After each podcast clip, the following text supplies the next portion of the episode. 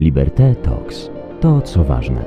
Partnerem podcastu Sztuczna Inteligencja jest Microsoft. Seria Liberté Talks realizowana jest dzięki wsparciu Google oraz Państwa darowizną. Na podcast Sztuczna Inteligencja zaprasza Paweł Luty. Dzień dobry lub dobry wieczór, w zależności od tego, kiedy Państwo będziecie nas słuchać bądź oglądać. Witam w kolejnym odcinku Liberty Talks Sztuczna Inteligencja, w którym rozmawiamy o psychologii sztucznej inteligencji.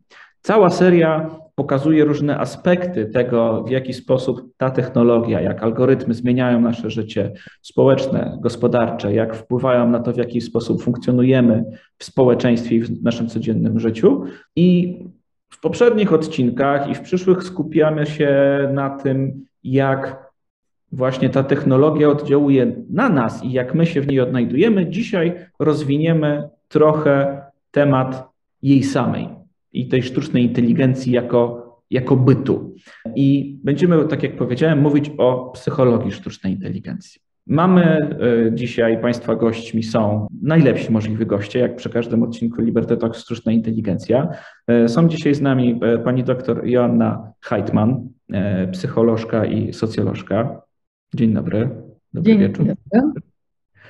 Jest z nami też pan dr Konrad Maj, kierownik Centrum Human Tech na SWPS. Dzień dobry.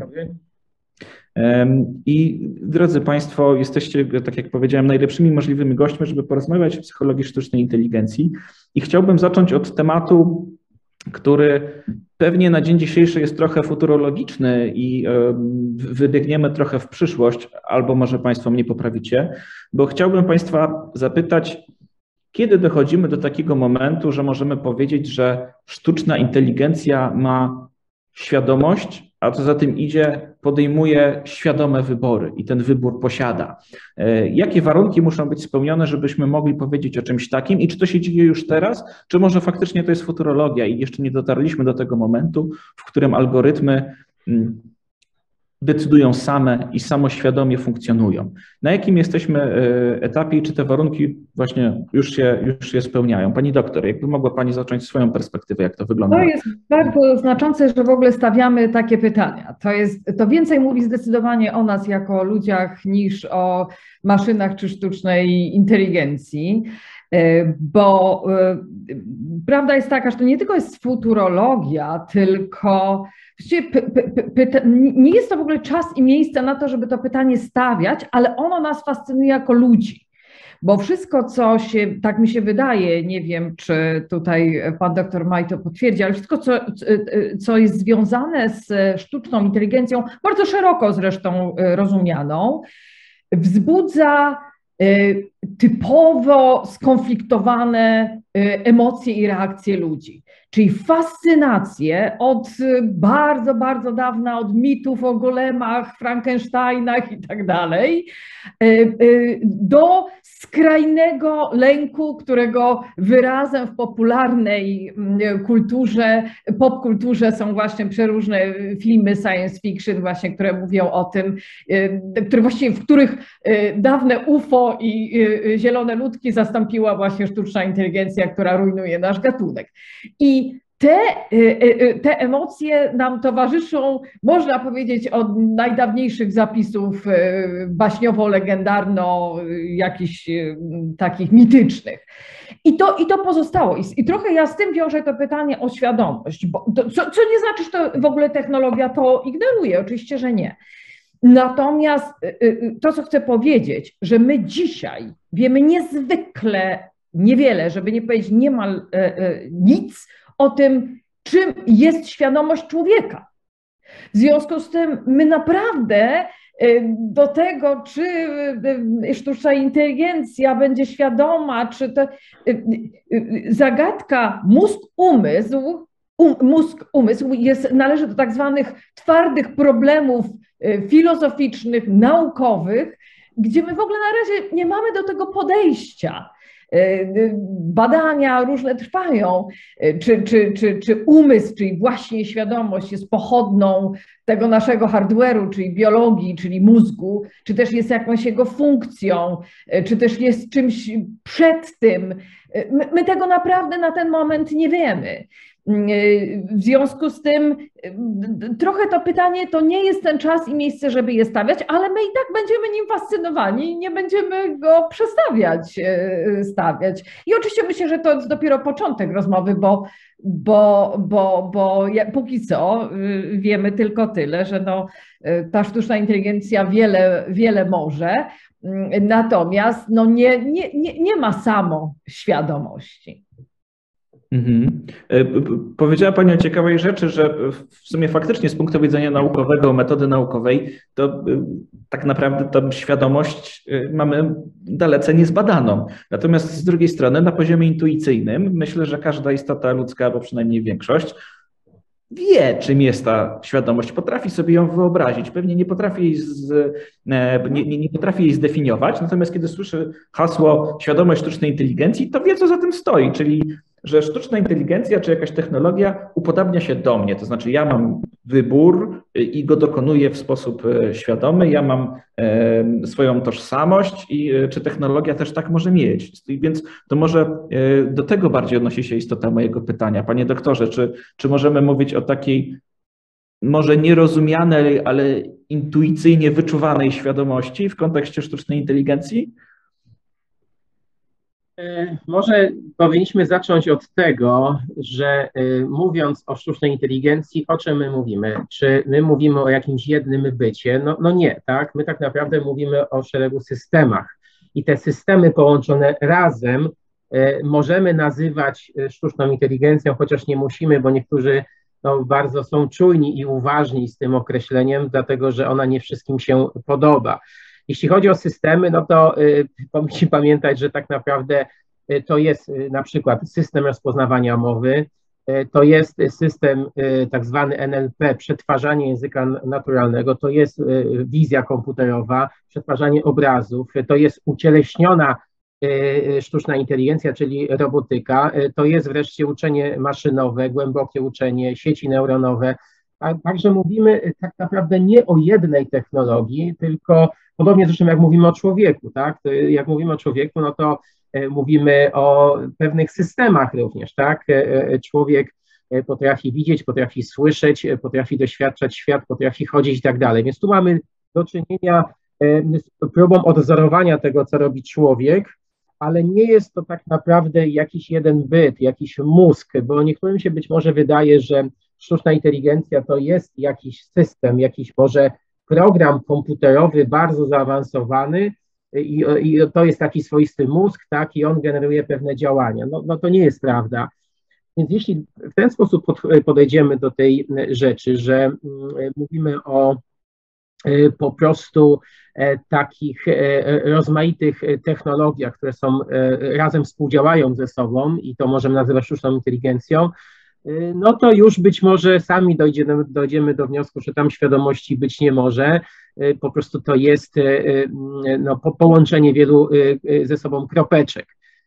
Bo teraz, jeśli byśmy do tego podeszli w taki sposób, że na przykład nasz telefon komórkowy, jak wiemy doskonale, każdy właściwie smartfon wykorzystuje pewne rozwiązania sztucznej inteligencji. On może łącznie z tym, jak się logujemy i u, używa rozmaitych rozwiązań biometrycznych, e, wtedy, kiedy za pomocą twarzy, za pomocą e, dotyku na przykład są skanowane nasze jakieś właściwości biologiczne i cechy biologiczne i wtedy na, nam telefon pozwala się odblokować.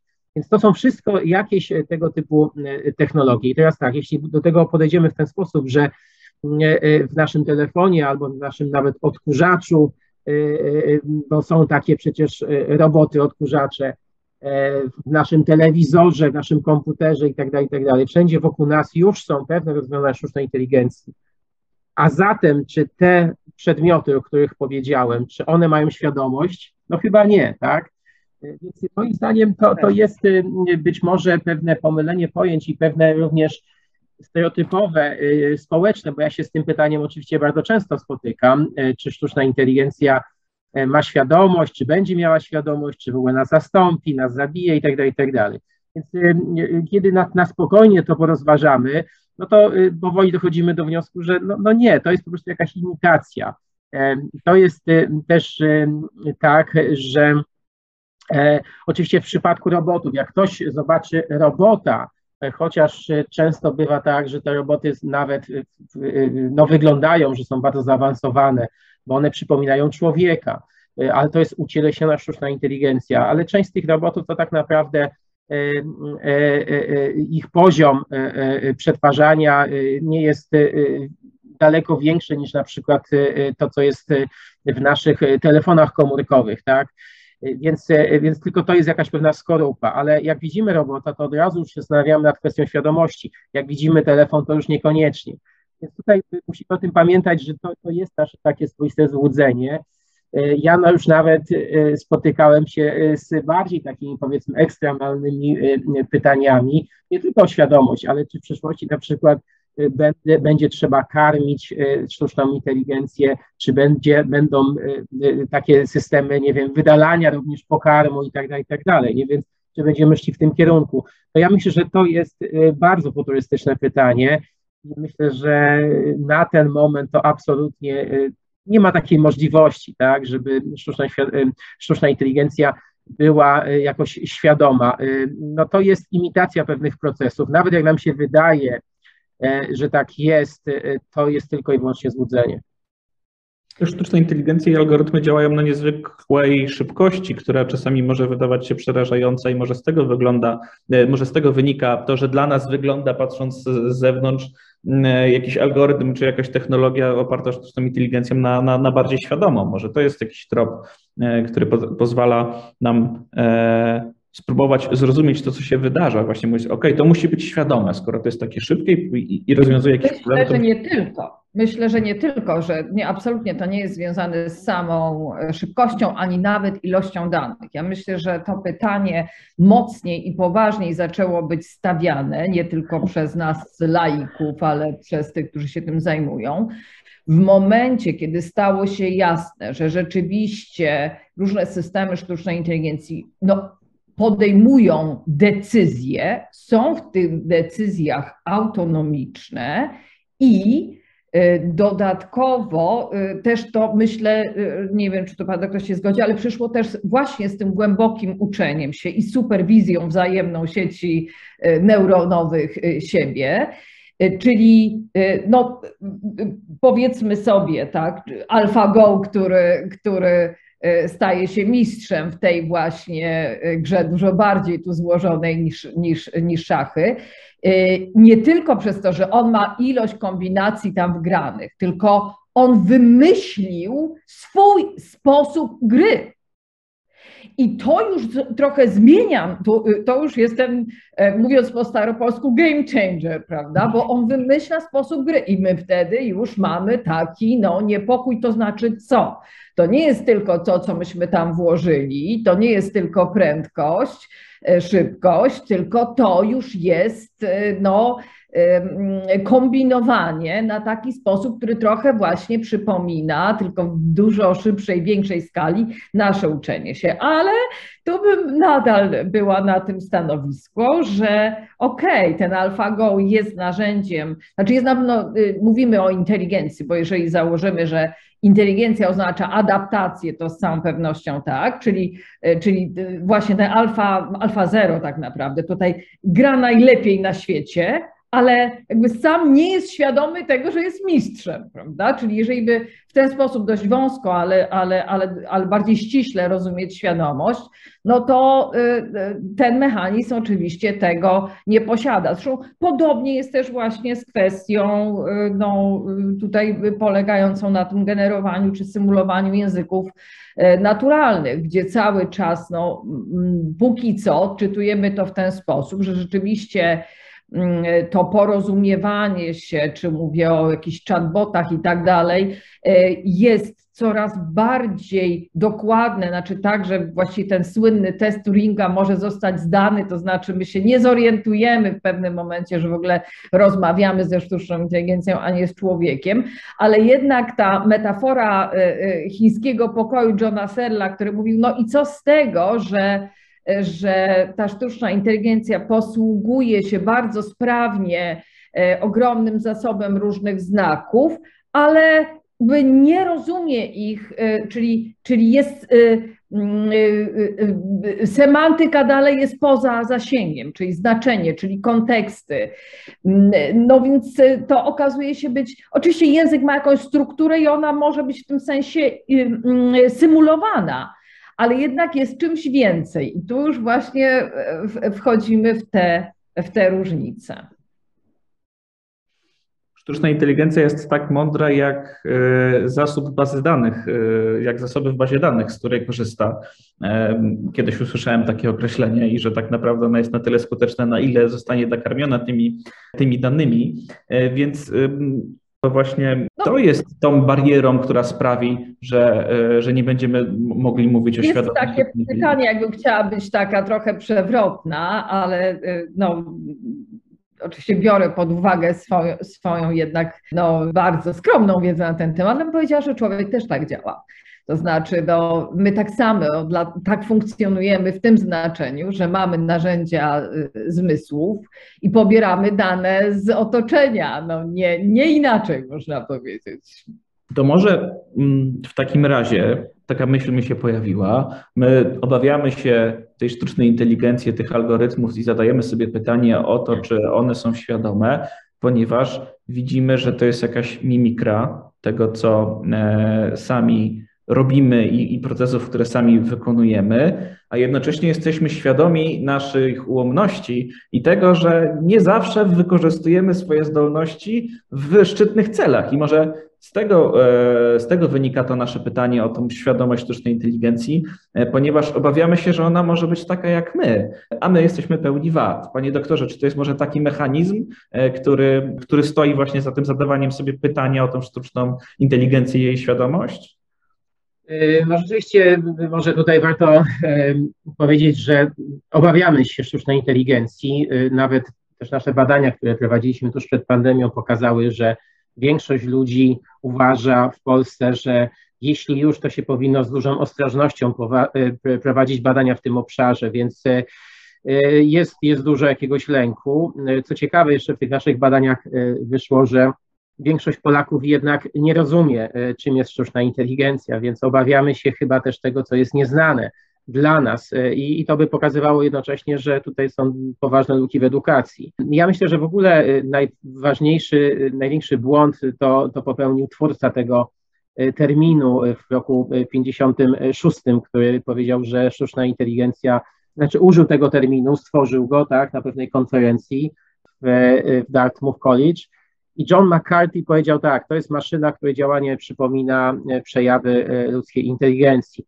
No właściwie wręcz natychmiast stworzyło to z jednej strony jakąś, jakieś takie podniecenie, że będziemy tworzyć e, nowego człowieka, będziemy tworzyć e, sztucznego człowieka i na pewno e, tutaj on nam pomoże pewne zagadki świata, problemy tego świata rozwiązać, ale to jednocześnie wygenerowało sporo lęków. No tutaj informatyk stworzył to określenie, być może y, no, z taką małą wrażliwością, co to może spowodować, ale ludzie y, po prostu zaczęli myśleć sobie, no jak to, przecież y, to my jesteśmy na tej planecie największymi wynalazcami, my jesteśmy od wymyślania pewnych rzeczy, jesteśmy królami właściwie, jakby to powiedzieć, tego świata, tak? I, i jak to, że ktoś tutaj będzie nas y, de facto y, zastępował, tak, rozwijał się y, jakby trochę obok nas, będzie, nie wiem, miał jakieś prawa czy coś takiego, no to, to do dzisiaj panuje jakaś wielka dyskusja i też przerażenie w tym zakresie. Oczywiście tutaj,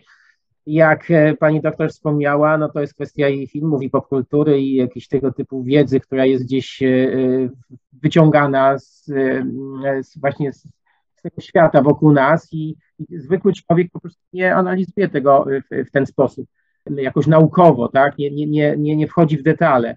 Dlatego między innymi ja uważam, że mimo, że tego nie, nie zmienimy już, na, na, to jest pewne, ale powinniśmy de facto używać określenia inteligencja rozszerzona, taka, która y, jest, koncentruje się na wzmacnianiu naszego potencjału, potencjału ludzkiego.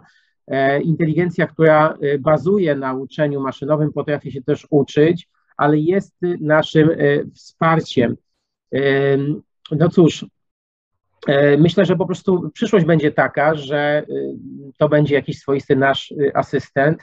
oswoimy trochę tą sztuczną inteligencję i nie będziemy mieli takich dylematów, jak obecnie mamy.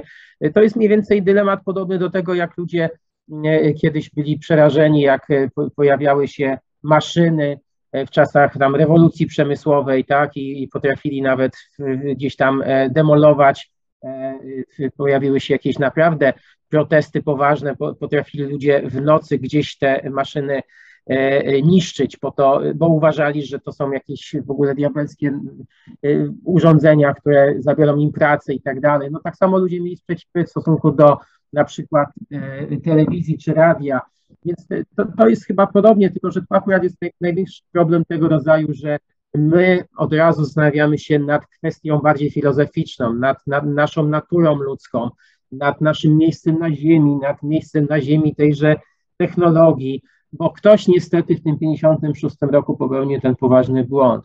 Natomiast jeszcze może tylko jeszcze powiem jedną rzecz a propos tego naszego poprzedniego wątku co do świadomości. No, to jest y, oczywiście też fascynujące, bo możemy sobie wyobrazić, może tutaj będę sobie lekko zaprzeczał, tak, ale możemy sobie wyobrazić za, za jakiś czas, wtedy, kiedy odtworzymy bardzo dokładnie strukturę mózgu, te 80 miliardów neuronów będziemy potrafili zasymulować. E, dalej, wszelkie procesy poznawcze, jakoś będziemy potrafili rzeczywiście stworzyć taką uogólnioną sztuczną inteligencję, bo jest pewna koncepcja, która o tym mówi, że to właśnie uogólniona sztuczna inteligencja, czyli będzie się cechować jakimiś e, takimi cechami jak człowiek, będzie miała nawet i pewną osobowość, zespół wartości, będzie miała nawet stany emocjonalne, tak? Jeśli stworzymy nawet coś takiego, no to powstaje też zasadnicze pytanie, w jaki sposób my mamy w ogóle zweryfikować, czy, czy to coś ma świadomość, tak? E, przecież e, to, to nie jest tak, że, że, że mamy jakieś mierniki, czujniki świadomości, tak? E, my mamy nawet problem, żeby e, zauważyć, e, testować, czy, czy, czy zwierzęta są świadome siebie. Tak?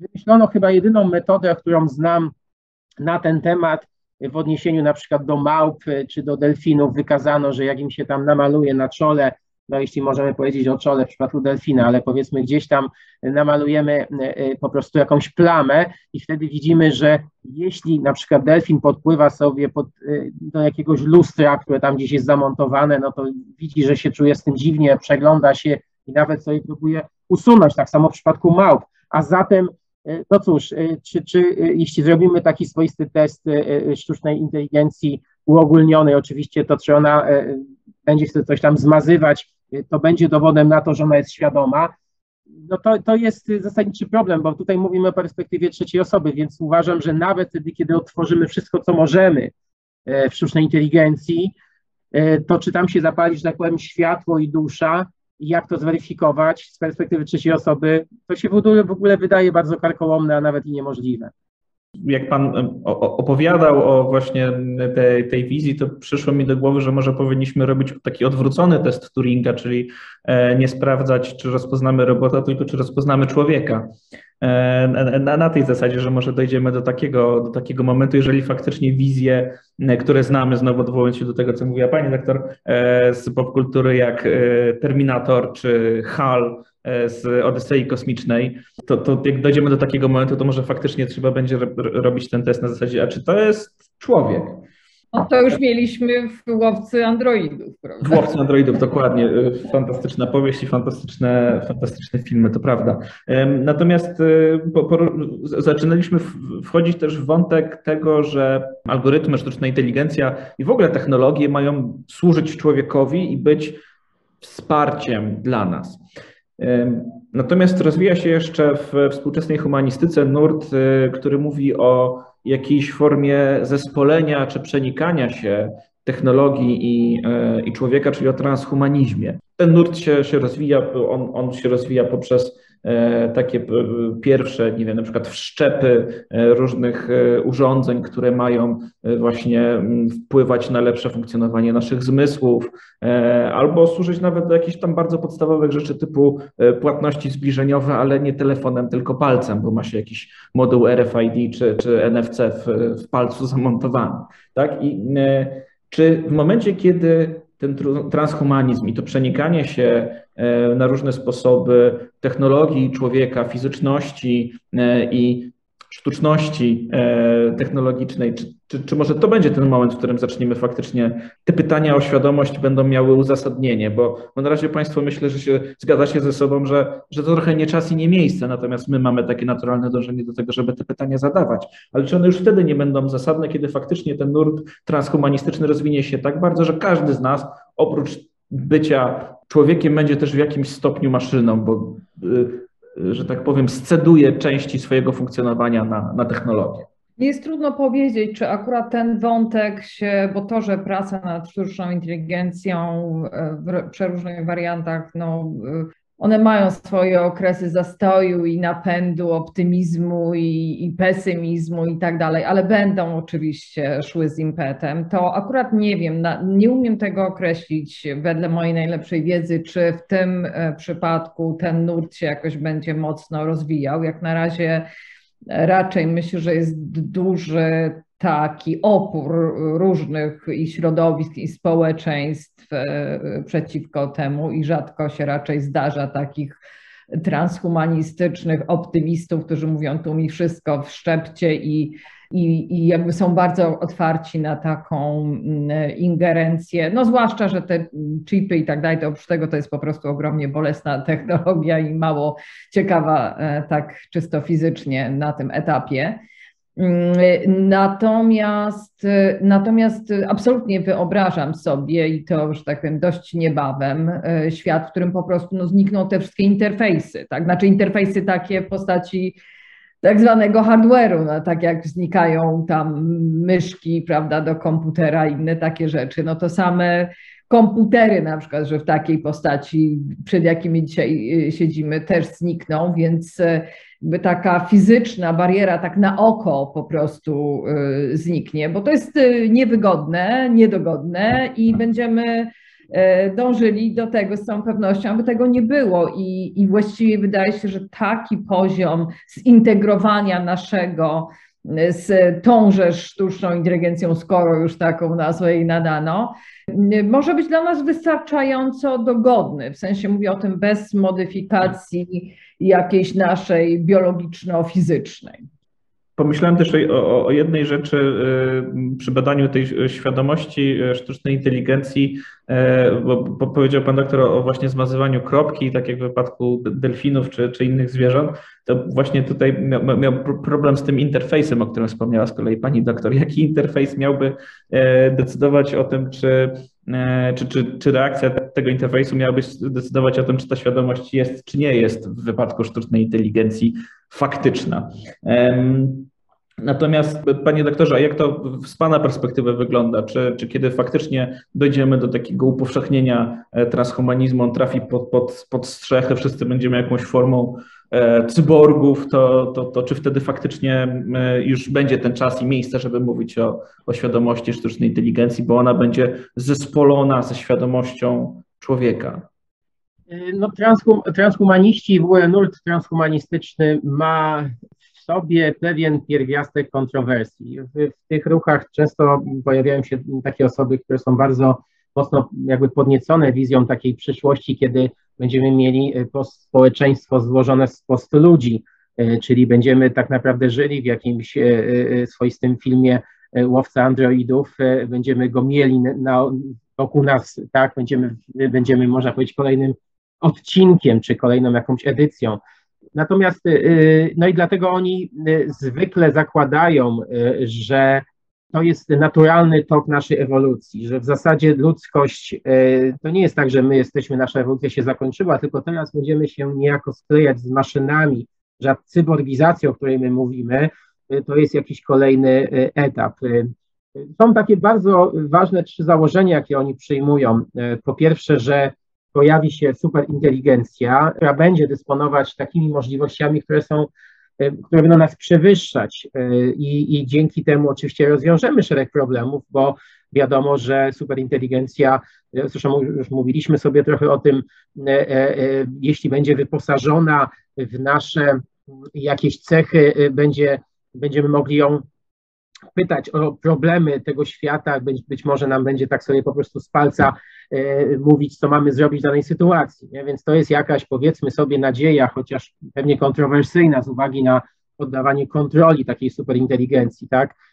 Ale mówi się też dużo o transferze umysłu, tak? I to, to też jest bardzo atrakcyjna idea, bo wiele osób myśli sobie, no fajnie byłoby tak przeskoczyć sobie do komputera, tak? I i oczywiście znowu pojawia się wtedy dy, jakiś dylemat, czy to będzie jakaś imitacja osoby, bo tutaj technologicznie wydaje się, że to jesteśmy e, blisko do tego, tak, żeby e, w jakiś sposób e, skopiować ten nasz swoisty twardy dysk, przenieść to, co pamiętamy, to, czego doświadczyliśmy, do komputera, tylko to jest pytanie, jak to będzie wyglądało, tak, na ile będzie ta kopia y, rzeczywiście funkcjonować jak my.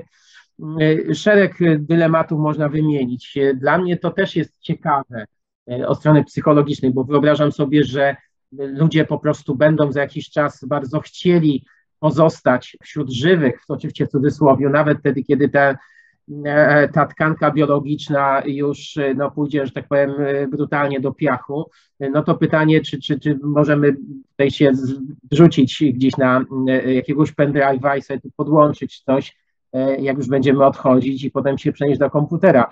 E, no ale to spowoduje jakieś totalne zamieszanie, między innymi tego typu, że wyobrażam sobie, no teraz Wigilia się zbliża, tak, ale wyobrażam sobie, że za lat 50-70 może być tak, że Wigilia będzie wyglądała w ten sposób, ktoś tam jakiś, powiedzmy, głowa rodziny odpali jakieś laptopy na przykład, czy jakieś ekrany i tam pojawią się jacyś e, ludzie, którzy już nie są z nami w sensie fizycznym, ale są w komputerach, tak, i, i będzie jakaś dyskusja z, z, kilkoma pokoleniami, tak? I to, to jest trochę chore, tak? No bo przecież my jesteśmy naturalnie zaprogramowani do takich sytuacji, kiedy jakieś pokolenie odchodzi, pojawia się kolejne, a tutaj może się okazać, że wszyscy ci z przeszłości niejako będą się wtrącać E, bieżącą sytuację ludzi żywych, tak?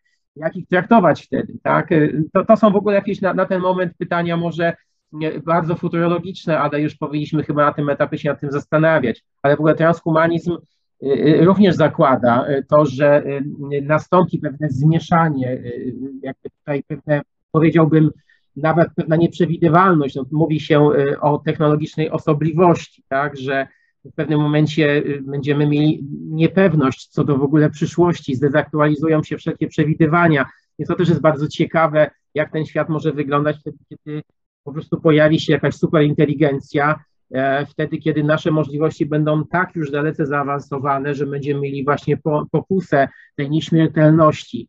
Ja myślę, że no, mocno sobie skomplikujemy, tak? Sami y, sobie fundujemy świat, który może być bardzo skomplikowany, ale Niektórzy twierdzą, że ta cyborgizacja i może tutaj e, jakby zakończę moją wypowiedź e, czymś, jakąś nutką może optymizmu, jest nam potrzebna dlatego, żebyśmy, e, żebyśmy właśnie nas, ma to nas uchronić przed dominacją tych superinteligentnych maszyn, da, ma nam dać możliwość, żebyśmy nie tyle byli na użytek, powiedzmy, tychże maszyn, ale w jakiś sposób z tymi maszynami mogli rywalizować, żebyśmy jakby e, dorzucali tej technologii e, do swojego biologicznego ciała, czyli mieszanka tego krzemu nam się po prostu przyda, po to, żebyśmy nadal tą przewagę mieli. No ale kto wie, tutaj naprawdę jest dużo wątpliwości. Tak, znaczy to, tutaj właśnie, że, że to, to, jest pytanie, czy to będzie mieszanka do, do biologicznego ciała, czy to będzie mieszanka y, dodana do naszego umysłu, y, to, to, to, to pewnie się y, okaże, ale na pewno, nawet jeśli nie rywalizowali, to na pewno naprawdę blisko koegzystowali to nie, to, to, to, to nie ma, jak sądzę, ta przyszłość takiego charakteru właśnie, że człowiek jest obsługiwany przez tam robota typu Sofia czy nawet Alexa, tylko e, rzeczywiście jest to w takiej pełnej, e, bliskiej interakcji, być może przez tą tkankę fizyczną, być może tak. Ta wizja, o której Państwo teraz mówicie i, i którą trochę w detalach rozwinął pan, pan doktor, od razu mi się skojarzyło jako następny naturalny krok rozwoju metaverse, które teraz jest na, e, na falach telewizyjno-radiowo-internetowych e, powtarzane i, i przez wszystkie przypadki odmieniane. E, no bo kiedy już faktycznie zmigrujemy za pomocą gogli VR, czy od Microsoftu, czy od Facebooka, czy od kogokolwiek innego, do tego właśnie metaversum, no to Następnym logicznym krokiem jest to, że wejdziemy tam już całkowicie że te gogle będą zbędne, bo będziemy tam funkcjonować i przeniesiemy swoją świadomość, o której jest ten dzisiejszy odcinek, właśnie do tego funkcjonującego metaversum, tylko kto wtedy będzie te serwery utrzymywał, na których to metaversum stać będzie. Drodzy Państwo, bardzo Wam dziękuję za fantastyczny e, czas spędzony na, na tej rozmowie. E, niestety ograniczenia czasowe tego formatu sprawiają, że żeby zmierzam do brzegu, natomiast e, myślę, że moglibyśmy poruszyć jeszcze wiele różnych ciekawych wątków i pewnie do, tej rozmów, do tych rozmów będziemy wracać z Państwem. I jeszcze taka refleksja na koniec. Zacząłem odcinek od tego, że będziemy mówili bardziej o, o samej technologii i, i, o jej e, różnych, jej różnych predylekcjach, czy o jej różnych uwarunkowaniach, a i tak skończyliśmy na ludziach. E, więc może to też jakiś tam prognostyk na przyszłość, że, że jednak tak będzie. Bardzo Państwu dziękuję za, za, za, za poświęcony czas i za to, że byliście Państwo z nami. Dziękujemy pięknie. Do widzenia. Dziękuję pięknie. Do widzenia. Dziękuję serdecznie.